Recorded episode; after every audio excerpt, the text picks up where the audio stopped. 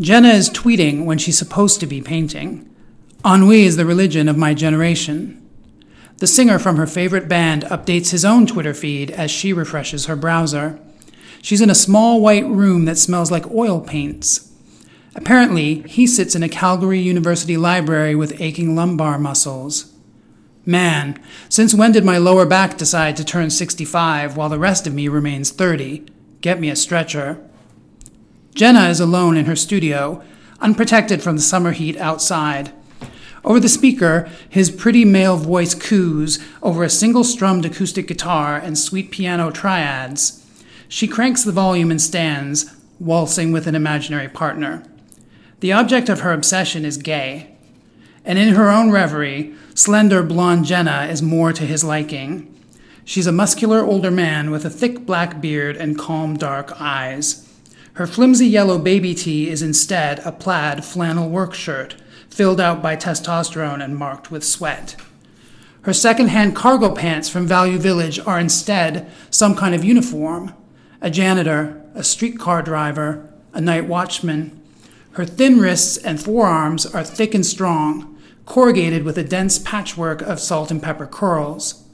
Her voice is as deep as a cave, and the natural opiate of her masculine embrace could soothe an emotional young man, ease gentle sobs to quiet.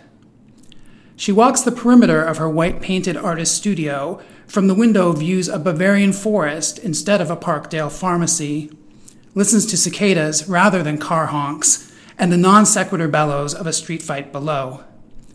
My darling Luke would love me like this, she thinks. Together in the woods, I'd be his father figure, and he'd be my submissive soulmate. She would lie down on top of him, oppressing his limbs with her burly weight and height, as he squirmed and giggled on a blanket of pine needles, smiling. In a single movement, she would flip him over onto his belly. She'd fix his sore back for him, or at least take his mind off it. Fingertips to MacBook again, Jenna concocts a new fake Twitter identity with a picture of a good looking trucker she finds on Google Images. She calls herself at Paul Bunyan. At Paul posts a flirty reply directed at the Alberta troubadour Jen's crushing on. I happen to be very good at lower back massages, young man. Even on Twitter, she puts periods at the end of her sentences. Self assured, definitive, Jenna lies down on the clean wooden floor of her studio, the nearby canvas almost untouched since her arrival three hours ago. She closes her eyes and thinks again of the handsome singer serenading her as the song switches in iTunes. He's wearing a yellow parka and a tartan sweater, and his tender blue eyed gaze is fixed on hers. He romps toward Jenna through the snow covered trees, red bearded and smiling. Jenna slides her finger down her pants. They kiss. Back in the studio by herself, with one hand braced on the desk, Jenna fucks herself with a UHU glue stick. Her forehead drips with sweat. She smells the grease from the restaurant on her jean jacket at her feet. Her black pants and olive cotton panties are pulled down around her ankles.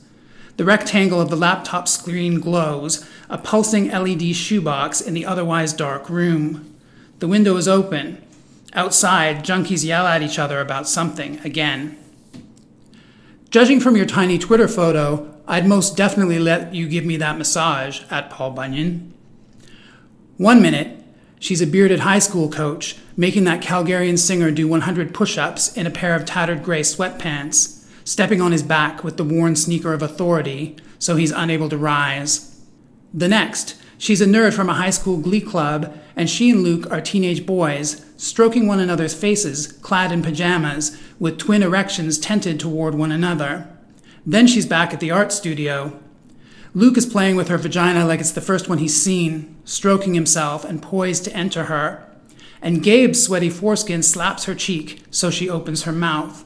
Then it's just the two of them again, Jenna laying on her back with Luke's bearded chin connected to her wet pussy, his nose bumping her clitoris and sliding around it as she bucks, looking up at her own paintings, which for once seem less abstract than usual.